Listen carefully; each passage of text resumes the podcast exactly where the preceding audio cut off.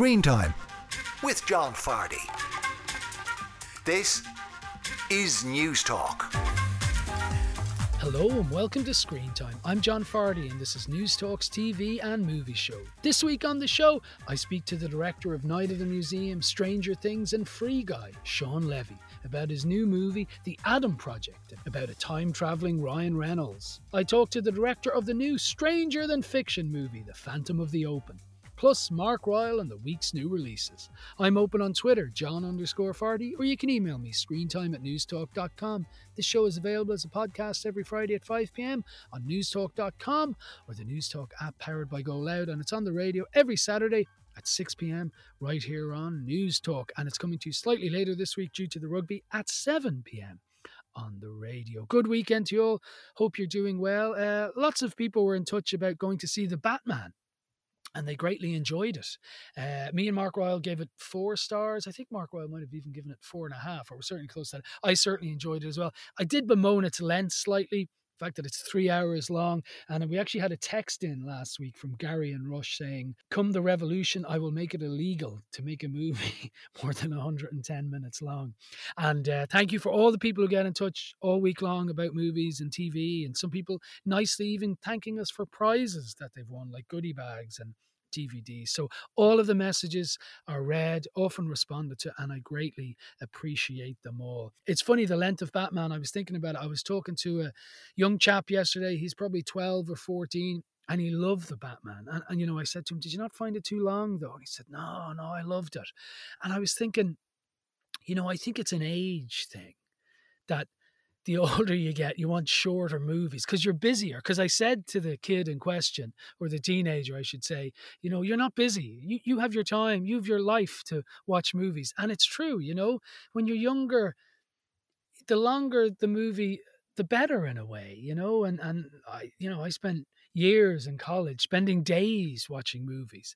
And, you know, I was thinking about it as well. The, uh, one of the happiest days of my childhood, of my life, if I think back on it, was the day my brother and a childhood friend, and he's still a friend, a man called Carl Stanley, the three of us went to, I think it was the Adelphi in Dublin, and they were showing the three Star Wars movies back to back. Star Wars, The Empire Strikes Back, and Return of the Jedi. And you took a break between each one. And this was like a whole day in the cinema. And genuinely, when I look back on my life, you know, if you stepping stones in your life, days that matter to you, that's right up there. It really is. And I'm also slightly reminded of the late and sadly departed George Byrne, who was a beloved film reviewer for The Herald. He was also on News Talk, and uh, he used to go into screenings. and before he'd sit down, he'd look around and say to people around, How long is this one? R.I.P. George Byrne. Now, in TV this week, I was watching this. The world works in certain ways until a new great idea comes along and changes everything. What if you could test your blood in your own home? And what if it wasn't a whole vial, but just a drop? I'm going to drop out of Stanford. This machine is going to change the world. These kids don't overthink. They don't get bogged down about the way things have always been done. They want to change things now. Together, we are making healthcare accessible to everyone in this country. I don't understand how you're doing this extremely complex chemical engineering with a high school degree. This technology is 10 years away. Your idea is impossible, so you just keep trying. Do or do not. There is no try. That's Yoda. Okay. If you want this, you have to dedicate yourself. What are you willing to do to get it? I can't give them one reason to doubt me. It's not even close to working yet. What are we going to show at the demo? We're gonna tell them that we don't have a working prototype. Right? Yeah, now that's a clip from The Dropout, which is now dropping on Disney every week. There are four episodes up there. It, it, landed last week, I think. You may be aware of this. This is all about Elizabeth Holmes, who was the founder of this medical company, Theranos or Theranos. And it claimed it had developed technology that would revolutionize blood testing. And in 2015, Forbes named Holmes the youngest self made female billionaire in the country after Theranos was valued at 9 billion American dollars. And of course, as you probably know, her downfall uh, ensued not too long after that. She's currently uh, awaiting sentencing, as far as I know, and it was found to be fraudulent in the extreme. And, you know, Silicon Valley were completely hoodwinked. Anyway, uh, they've made a show about Miss Holmes, and Amanda Seyfried plays. Elizabeth Holmes in it, and she's very good. She's really kind of an off kilter protagonist in it. You're not quite sure what's motivating her a lot of the time. Is it ego? Is it a desire to change the world?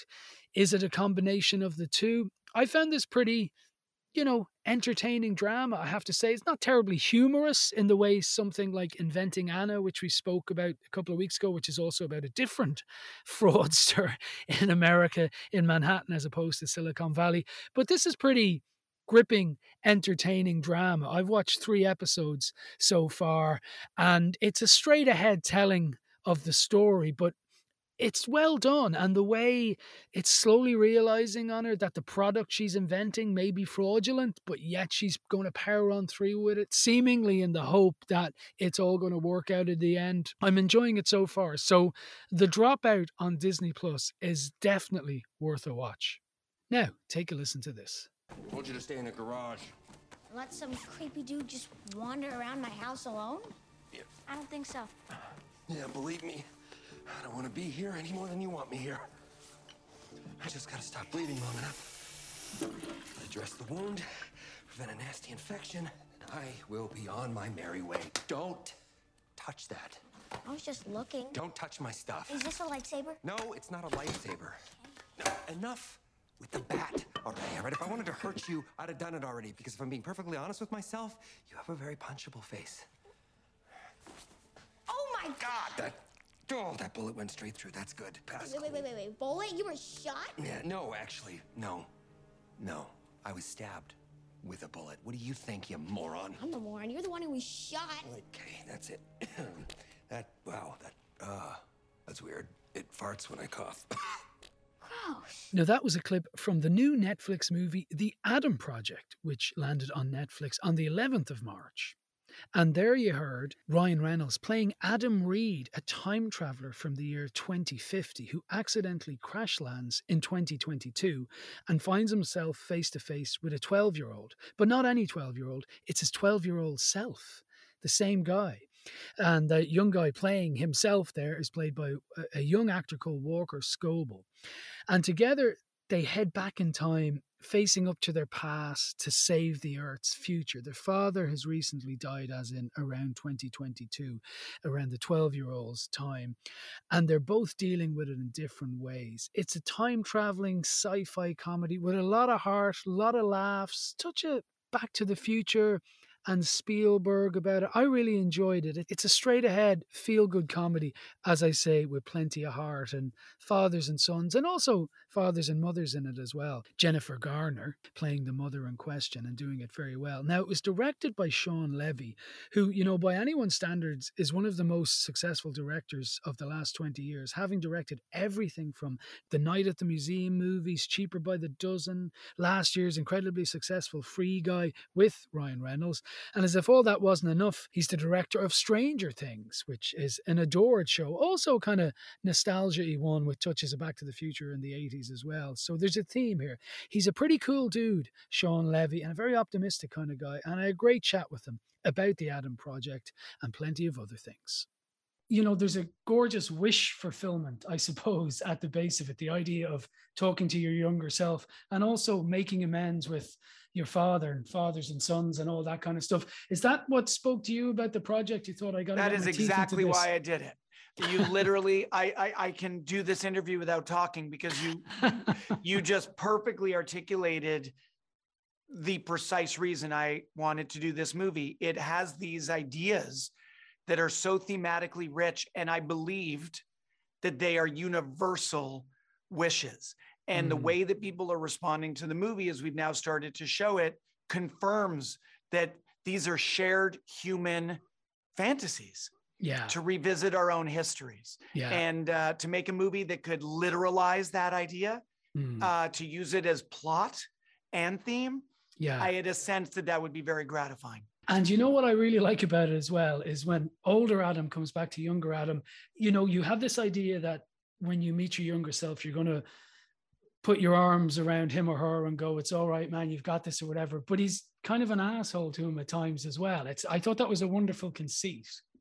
I, I think that was an early idea for Ryan and I. This idea that if you have a protagonist who is fundamentally self-loathing, Mm. who then meets the self, he would loathe that younger self. That's a and good so point. to to kind of in that way to be subversive with the more cloying, soft potential of this Mm. premise. As you know, because you've seen the movie, trust me, we do not shy away from poignance and emotion No, no. when the moment is right. But to start from a place of conflict with oneself and to literalize that conflict with. Yeah. your kid version of you, that felt interesting. And also, conflict is a great source of comedy. And we wanted the movie to have a good dose of comedy. Yeah, eh, well, there's loads of that in there. And, you know, I don't mean to pry, and you don't have to answer any of this, but I'm aware that you have four daughters. Uh, I have two boys and a daughter. Who, who, who else would it be? So, uh, so- but, but obviously you, You have an alien child? I know. I was Um, just thinking yeah. it must be a daughter. So, but what I was going to say was, but you know, your own daddy issues. I mean, your own relationship with your father. Did that play a part in this? Um, for sure. Uh, Ryan and I both kind of siphoned off a lot of our own autobiographical struggles and issues and and and kind of mainlined them into this movie. It's why making the movie was such a frankly therapeutic and emotional experience. My dad was was not as challenging a figure as Ryan's, but look, I I feel like I spent the first 20 years of my life worshiping my father and viewing him as perfect. And then I spent probably about 15 years in my 20s and early 30s bitterly resentful that he was so flawed. Yeah. And then somewhere towards 40, I realized, okay, two things. A, this anger is not making my life happier. So I've got to work through it and release it. yeah. And then secondly, oh, you know what? My dad is neither superhero nor villain. He's Yeah. just a dude like me who's doing the best he can. Yeah. And that empathy led to understanding that has made my adult life a lot happier. So yeah, very much so at play in in in what I brought to the movie. Do you know that Mark Twain quote? I was amazed at 18 how little my father knew. And then by the time I was 30, he'd learned so much. It's a it's a great quote, you know. I had never heard that. That is a great one. Have your daughters seen the movie? Many, many times, probably Okay. more than they'd like. fair enough, fair enough. So listen, the young uh, Adam Walker Scobell is is I think I would pronounce his surname. He's he's great, and he's you know he's as punky as as Ryan is in it, and it works great. Where did you find him? we found him in a global casting search. The Okay. maybe one of the smarter things I did on this movie is I hired immediately. I hired Carmen Cuba to cast it. Carmen is a friend and a colleague, and and I she's cast Stranger Things for us Mm. over the past four seasons. So I've witnessed firsthand that she's as good as there is as far as Okay. global search for kid talent. So we saw hundreds of kids. Walker became a finalist, and we just got a sense that, oh, wow, this kid who's never done a damn thing has an authenticity and a sensitivity that is a true gift. Mm. We later realized on set, he also, without us knowing, is a Deadpool fanatic. So this is a kid who, since he's been seven years old, has literally studied the Ryan Reynolds delivery cadence and inflection. Wow. And so the reason it feels like two versions of the same person is that Walker was able to channel Ryan without a note of direction. He did it out of his fanhood for Deadpool. Wow. And did his knowledge of uh, Deadpool, did you just come across that because you could hear him quoting it, or it just became apparent on set that he was. No, no, on set. Uh, first, he mentioned like, you know, I've seen Deadpool 36 times, and Ryan and I, and we were in, we were already charmed with Walker. We were like, oh yeah, sure, right. He's like, want me to recite it? We were like, I'm sorry, why? He goes, I can recite both movies. Do you want to hear one or two?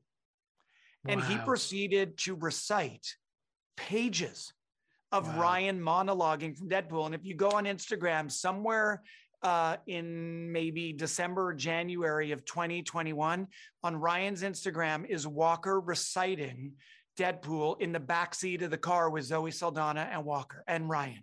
I'm go- I'm gonna have to check that out. It's delightful. Yeah, it, it, sounds like it. Tell me this, you know, you're successful enough for me not to compare you to any other director. Why would I? But I did once or twice think that this movie was quite Spielberg-esque. Uh, has anyone else suggested that to you? Yes.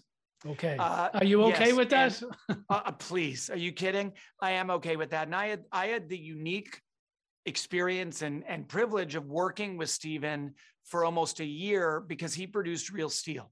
And Hmm. so I was in the trench with Steven. I saw what he is as a filmmaker and as a producer. Frankly, the way that I run my company, 21 Laps, is largely modeled on what I saw him do as a director producer while I was directing Real Steel. So Steven is a friend. He's someone I admire immensely. And yes, I'm I'm deeply flattered that that more than a few people have noted the Spielbergian aspects of the Adam Project. And uh, it's it's not necessarily a reference to his movies, but it's certainly I as a filmmaker am deeply influenced by his movies. Yeah.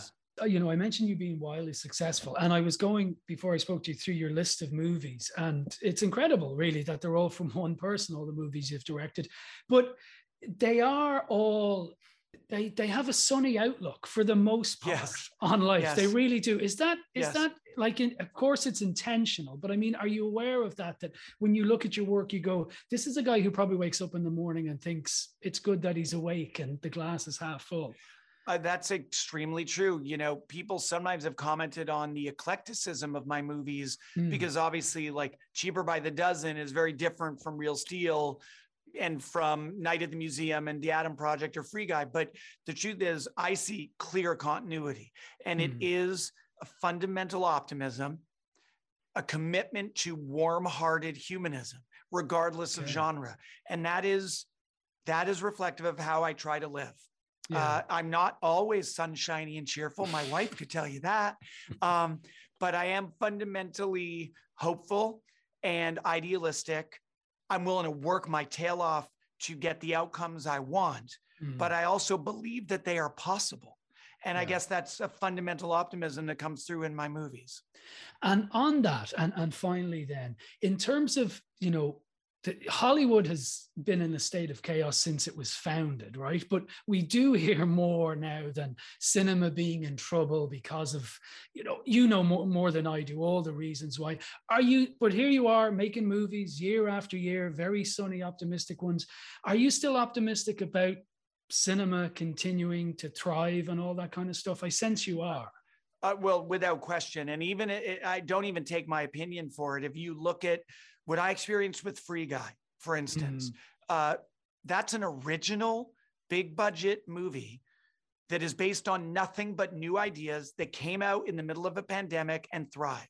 It Mhm. shows me that the theatrical marketplace is healthy and there is still an appetite for it. Lord knows we've seen that ratified by Spider Man No Way Home. Mhm. Um, that said, Adam Project is for a streamer. It Mm. will reach 200 plus countries Sure. and millions and millions of people who might not otherwise have gotten this movie in Mm. their local theater. So Yeah. I see the value of both. And my goal, my personal goal, and yes, I do think the business will survive. It will evolve. It will change. It will stumble.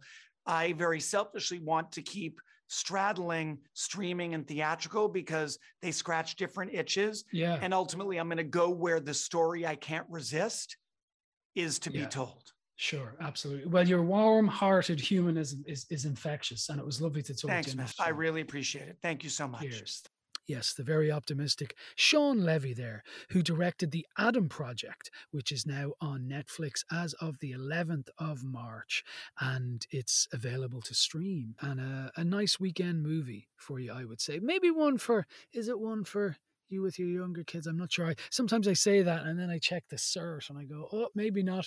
Uh, but I think it is. There's a lot of heart in it, a lot of heart in it. And my thanks to Shawn Levy there. Up next, a very different movie called The Phantom of the Open. Now you're welcome back to Screen Time. I'm John Fardy, and this is News Talks TV and Movie Show. I'm open on Twitter, John underscore Fardy, or you can email me screentime at newstalk.com. If you're listening to us on the radio, we are coming to you at the slightly later time of 7 p.m. this week. Now, a new movie opening next week, Friday the 18th of March, is a movie called The Phantom of the Open, as opposed to the opera. The Phantom of the Open. Take a listen to this. I didn't choose golf. It more it chose me. It was destiny. Ah! Sorry! Flippin' heck. Where I come from, the only job was the shipyard. But I did have ambitions, of course. If you could do anything in the whole world, what would you do? Drink Guinness. Pretty soon, my own dreams were put on hold. A new young man once said he was going to be somebody. I promised champagne, caviar, diamonds. You should have married him. Then, well, everything changed. And he's done it. It just goes to show if you put your mind to it, you can achieve anything you want to. I'm going to have a crack at the British Open. Golf? The British Open is the most respected tournament in the world. You never even played bloody golf before, Dad. Mind your language on the course. F***ing hell. You know, that's a clip from The Phantom of the Open. It tells the remarkable, true story of Maurice Flitcroft, a crane operator and an optimistic dreamer from a place called Barrow-in-Furness in Cumbria, who, with the support of his family in the kind of middle years of his life, managed to gain entry to the 1976 British Open, qualifying despite never playing a round of golf before. With pluckiness and an unwavering self belief, Maurice pulls off a series of stunning, hilarious, and heartwarming attempts to compete at the highest level of professional golf, drawing the kind of ire of the golfing elite, uh, but becoming like a British folk hero, I suppose almost in the style of Eddie the Eagle or someone like that. Now, the movie stars the great Mark Rylance and also Sally Hawkins as his at times suffering but deeply loving wife, Jean. It was directed by Craig Roberts. He's a British actor, director, writer, and producer. In 2010, he starred as the young protagonist Oliver Tate in Richard Ayoade's brilliant movie Submarine, which you may have seen, where he plays this lovelorn teenager. It's absolutely delightful. Since then, he's continued to act in Hollywood movies and Amazon TV shows and BBC TV shows. And he's also directed uh, and written other movies. This is his third directed movie. And I got to talk to him about The Phantom of the Open and a few other things besides. So, Craig, how did this come to you? I mean, it's a story on one level about golf, but it's about so much more. And golf haters should definitely not be put off. In fact, they might quite enjoy it on some level. So, how did it land on your desk, and why did you say yes? Um, I, I so uh, the producers of the movie had seen the second film I'd made called Eternal Beauty at London Yes. Film Festival, and I think then they they yeah they sent the script to my agent and I read it and I immediately loved it. It was kind of script that I, I wish I'd written myself, to be honest.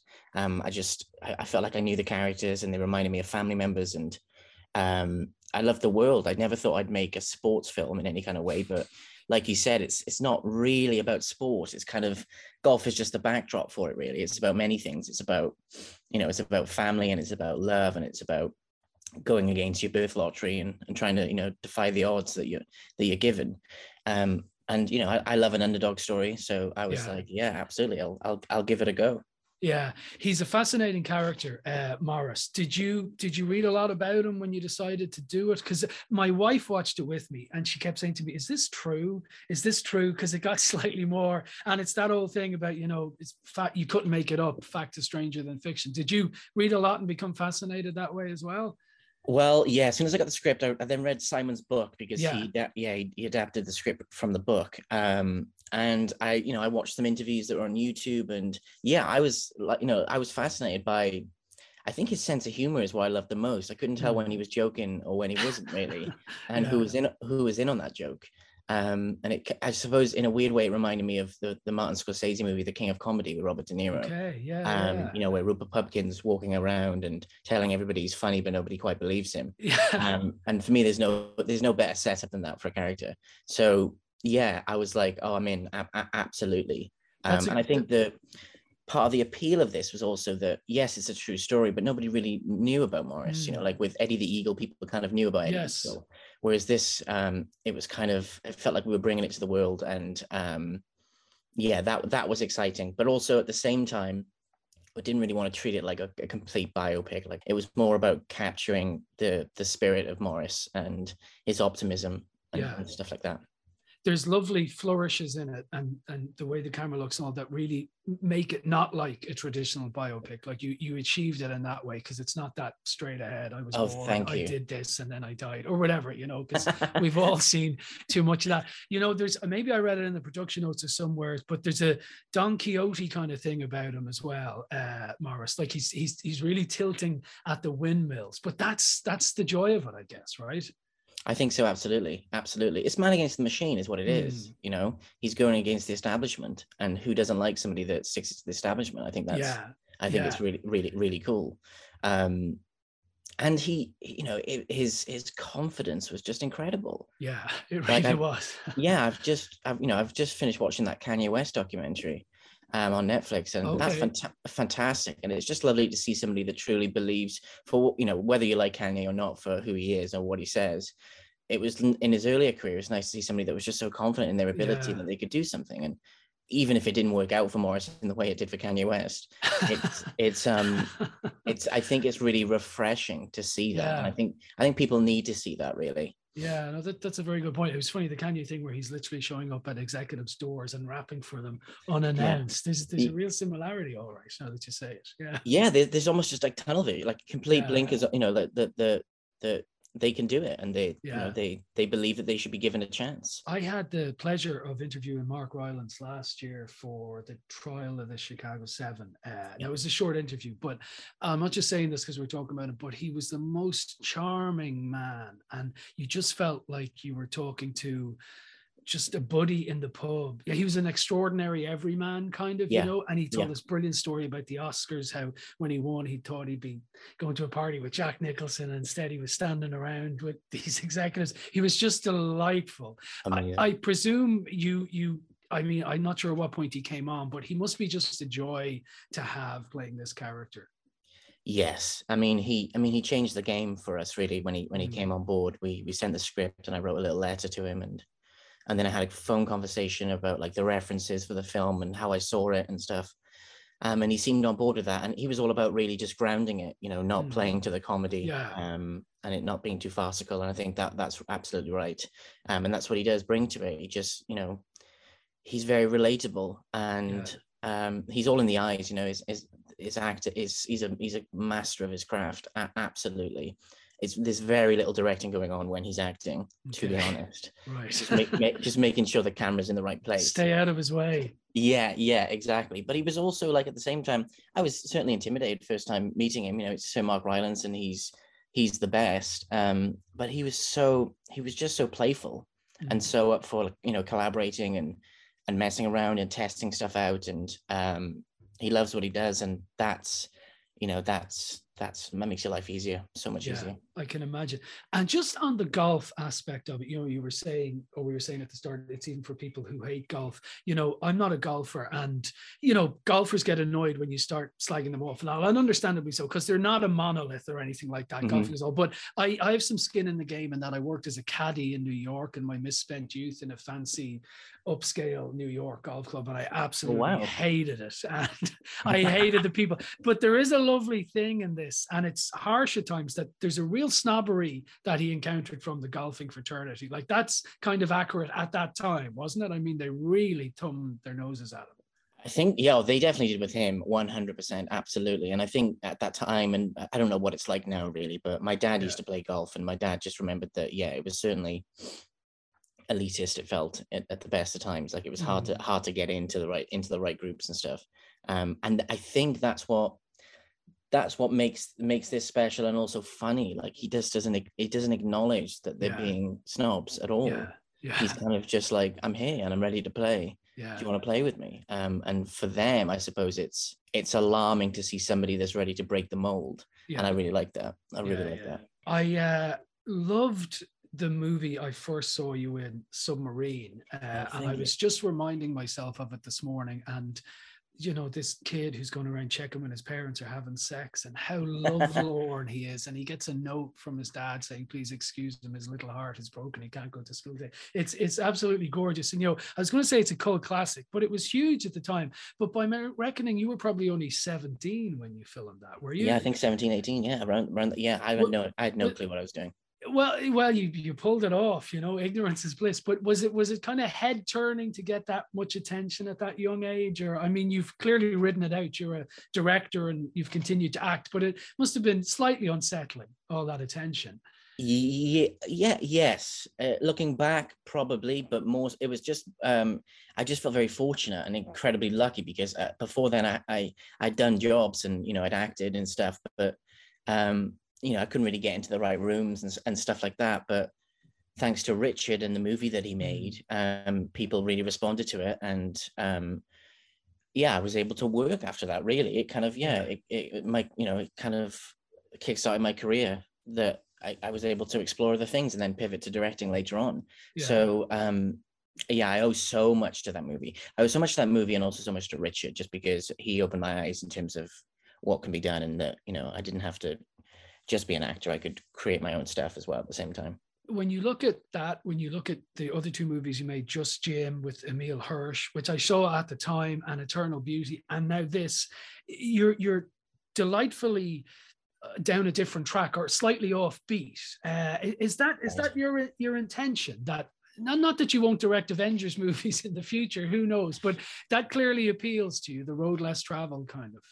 I think so. I think so. I mean, I certainly part of why I wanted to do this movie is because I felt like I, I couldn't write a script that was this commercial. I felt like, you know, I, I, felt like this was so accessible and that, yeah. you know, for everybody. Um, that's why I, you know, I, I wanted to challenge myself and because the movies before then were slightly abstract and, and strange. Mm. And my hmm. sensibilities certainly lie with that for sure. If you'd seen the first cut of Phantom of the Open, it was closer to that for okay, sure. right. Um, but you know, obviously that's that's not what everybody wants to see, and we want to make a movie that people want to see. Um, so I think, yeah, I mean, yeah, pro- probably the movies I do after this hopefully will be that similar to similar to what I've done before, and just carrying that on. I think the the offbeat thing just comes from, I suppose, movies I like and mm. the movies I, I grew up on, and um, just interesting stories, really. I suppose yeah, I suppose outsiders, stories about outsiders I kind of like. I think looking back on what I've made, they all seem to be about outsiders. Yeah, and you clearly, like you've mentioned a couple of movies just in our chat for ten minutes. You you watch, or you certainly did in the past, watch a lot of movies. I gather you're a, a cinephile of sorts. Yeah, I, I, hopefully. I mean, I'm trying to. I mean, if I'm not watching them, I don't know what I'm doing really because it's uh, that's the, my only form of education. Okay. So I kind of I have to I definitely, I mean, I feel so behind because I've not really caught up on what's out now and like what's going on. But there was a period, certainly towards my late 20s, mid to late 20s, where I was trying to watch as much as possible mm. and just take it in, mainly because I was just fearful that if I'm going to make a film, surely I need to know what's come before me and like, you know, how how it's been and how people have done it. So it would be ignorant of me, I think, to to ignore that. Yeah. Well, I think I think this is, movie is going to be very big. I have to say, and uh, you know, I've seen comparisons to things like the Full Monty and all. So I think certainly, in its you know, its appeal is going to be huge. I think there's a lot more going on than there is in the Full Monty. But anyway, listen. Fi- finally, then, uh, what is next for you, or what's the next project? Um, so the next project I'm doing is um, it's actually called Honey, and it's a uh, it's a relationship drama. I think that's pretty much all I can say about it. But it's based on okay. an Arthur Schnitzler novella um, from 1896 or what have you.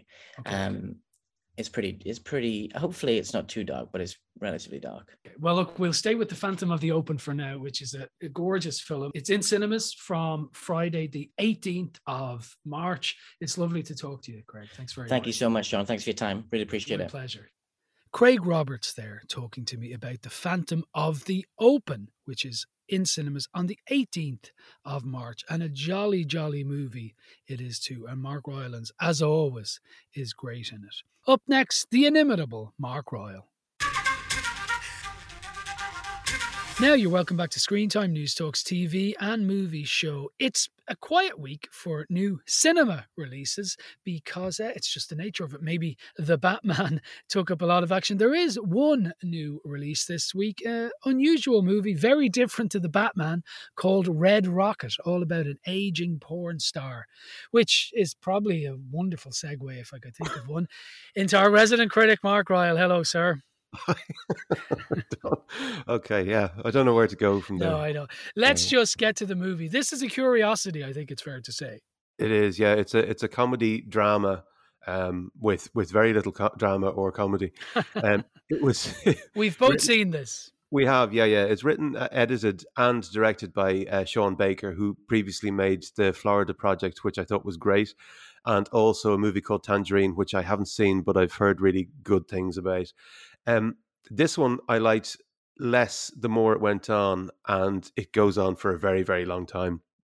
Um, or if you'd prefer a smutty innuendo, it's very long and hard, and there's very little at the end of it.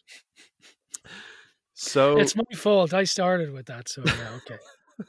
So anyway, Simon Rex plays Mikey Saber, who is a man. I suppose you could say he's circling the drain of life. Um, he's fallen out of the bottom of the Los Angeles porn industry, and he's returned to his hometown in Texas with with barely the clothes on his back and without a red cent to his name. And Mikey land, lands himself on the doorstep of his, his estranged wife and his mother-in-law, and he browbeats them into letting them letting him sleep on their couch under the understanding that he'll help out with the rent. But because his previous occupation was a very, very public one, uh, he finds that service jobs are very hard to come by. And after what seems like an eternity of nothing happening, he finds a 17 year old working in a donut shop that he decides would be perfect for a career in porn. And he sees her as his ticket back in. And that's where I checked out. Okay, but there he does also start to deal. Uh, he becomes a low level drug dealer before he connects with the girl as well. He's also desperately trying to win his way back into the house, as you point out, of his estranged ex wife and his mother in law. As you said, uh, I'm sensing you really didn't like this then. I, I I really didn't at all. Yeah. Um. I look. I I suppose talking about the as a general rule of thumb, right? If I'm talking about the plot of a movie, I will generally stick to the first third, third or the first thirty minutes, Mm. and by that stage, the plot should be well and truly established. But Red Rocket takes an absolute age to get around to this central premise, which is the the grooming of a 17 year old and up to that it's quite repetitive and the pacing is really sluggish and nothing happens for a very long time so by the time but by the time it pivots to this predatory aspect I, I was honestly yearning for the bits where it was just about nothing um i think it's a very very odd narrative choice um and outside of that i didn't find that there was there was much going on at all and it takes an awfully long time getting there You see, there's a couple of things. Like I liked its slowed pace, its indie kind of style. He shows up. He's the dregs of society. He doesn't seem to have any money. He slowly works his way back into the house. He decides that he's found a ticket back into his porn life. And that kind of held my attention. Now, I agree with you. I, I think you're saying there's certainly a queasiness about watching this grown man, in essence, groom a 17 year old for a life in porn. But I mean, it has to be said, the film isn't saying this guy's great or anything or hats off. It's, you know, we're, we're meant to see him as a deeply flawed individual. I don't know. I don't think it comes down on one side or the other hard enough to get away with the, the Mm. grooming aspect of it. I also don't know whether the, we uh, whether we're supposed to to laugh at this guy or to feel sorry for him Mm. because uh, you, there's bits of it where you know you're watching it thinking I think I think I'm supposed to you know feel something for this guy here, but I, I didn't I didn't think it was funny. I didn't think I didn't feel sorry for him either, and that's got nothing to do with uh, Simon Rex, who's the lead, or his performance because he really really does a tremendous job with the material he's got to work with, um, as does. Um, Suzanna Son, who plays the the seventeen year old. Mm. Um, this I think is her first movie, and she really doesn't give that impression at all. No. Um, it's just that the material is so so deeply unpleasant, and Mikey is such a an unpleasant character to spend time with. He's he's like a a, a, kid who fell asleep at nineteen and just hibernated for twenty years, and then woke up in the body of a 40 year old without any of the skills or the attributes that that come with you know accepting responsibility or or processing failure and it's it's not cute or funny or charming i just thought he was he was awful I see what you're saying, but what if I said to you though, is the movie not making a point about so many people get into the porn industry clearly because they're in very tightened circumstances, and the movie is making some point about the correlation between poverty and porn, and in that way, you know, it, it works on that level. But I, I, I guess not for you then. Is it though? Is it? I, am not sure if it is making that point. I can see where you're coming from, but I would, I, I, I, I didn't get that from it all. Well, Listen. I kind of got that feeling. I kind of got an almost, you know. No, I'm not saying I loved it or anything, but I, I got mm. that kind of these fringes of American life, like not like No Man Land, Nomadland, but but those type of movies that are dealing with you know people in in really tight circumstances as i say and that they mm. fall into drugs and they fall into porn you know I, I did yeah i did I, I, I that's interesting because I thought there was a bit of um, poverty tourism going on here that that that certainly wasn't there in in the Florida project. Mm. Um, that movie was much more sympathetic to its its below the poverty line characters. I thought here though, I think uh, Baker is treating these these working class characters as as something to be laughed at, um, which you know maybe possibly might be not acceptable, but more palatable if there was a point to be made or some grand ultimate statement. But I, I, I, if there is, I didn't see it. I think it's the other thing is that it's told through uh, Mikey's point of view. Yeah, and he has no morals, and uh, for me, neither does the movie. Mm. Um, and I just don't. I, I just don't think it has anything to say. Okay. You see, I actually thought it was invoking us to feel pity and i know pity is kind of a useful useless emotion but that's what i thought its point was but clearly we got different things from it. Two things though. Uh, simon rex I, he, he's a great actor and and i thought the fact that you begin thinking you're on his side and then you know he becomes clearly someone who's just ultimately 100% not a nice person. He did carry that very well. Yeah. I i agree. I mean he's great in the role. Um, it's just but she didn't like the role, yeah. I just uh, listen. Sean Baker is entitled to tell any kind of story he likes using any age or color or shape of characters mm-hmm. he pleases. But here's the thing: I don't have to go along with it. no, you absolutely don't. I, I, feel like we're turning into a politics show here, and I'm arguing with you from one side of the fence to the other. I'll tell you one thing that drove me bananas, and I'm not yeah. going to give you a spoiler, but the ending. I really yeah. hated the ending, and I've said it to you before. There's a fine line between an ending which is just like this is the most profound ending ever, or we didn't know how to finish it, so we're going to make it look really profound. And it really annoys me when you've been carried along for the two hours or whatever it is. two hours. A, it is two hours. There's a bailout ending. Now, the it's, director it's a, might might feel it isn't a bailout ending, but I really did. No, it's it's a, yeah. The ending is a complete cop out. Yeah, and it, it kind of undoes anything that may have even been hinted at. Yeah. Um, right. It reminded me a lot of a movie by Todd Solondz called Happiness from 20 odd years back, which was also incredibly unpleasant to spend any time with and not something that I would ever consider going back to. Well, well, you see, here's the incredible thing. You I, loved happiness. I, well, I, I, I would give it five stars. Happiness. Uh, mm. That's it. That's probably in my top ten movies. Here we're at that chasm again, folks. I really would have thought you would have loved happiness. I know no. there were some deeply unpleasant people in it, but there was also really. But anyway, we're we're getting off the point here. That's for another day. What would you give Red Rocket stars wise? Um, I'm giving it a two. It just didn't work for me. Okay, I'm going to give it a three because there were certainly elements of it I enjoyed, but the ending really annoyed me. But that is Red Rocket. If you want to see what me and Mark are kind of arguing about, in a, uh, why don't you check it out? It's in cinemas from this Friday, which is the 11th of March, if I'm not mistaken. Mark, next week we're doing something very special, and we'll be in a lot of agreement because we're looking at our favorite slash the best Irish movies of all time because it's St. Patrick's weekend. We are. I'll be wearing my uh, my my my leprechaun beard, and uh, it'd be nice to talk to be positive for a change. Absolutely, absolutely. Well, I look forward to that. Whatever we talk about. Thanks, Mark. Thanks, John. I don't want to be here, all right? This is Well, embarrassing. I don't want you You think I here want to show up like this? I got my ass kicked. I just need a place to crash. Why can't you What, be you're cool? not Just gra- let- what does it look like a hotel? Really? It's like that? Can you get off the property, What- what- please? what- why? What are you gonna do? Really? What, You're you not gonna let- it's- oh, you want me to call gonna the act- cops? I'll call the cops. No. Call the cops. Nine, eight, seven, faster. I'm technically off the property, so you can't call the cops because I'm on public land, respecting your boundaries. Can you keep it down? Can you come over here so I don't have to project my voice, please? That's a clip there from Red Rocket, which is now in cinemas as of this weekend, this Friday, the 11th of March. Mark Royal really didn't like it. He gave it two stars. I thought it had some redeeming features, not entirely, but I gave it three stars. Just remind you, this show is available as a podcast every Friday at 5 p.m. on newstalk.com or the Newstalk app powered by Go Loud. And it's on the radio every Saturday at 6 p.m. here on Newstalk, although it was on at 7 this week due to the rugby.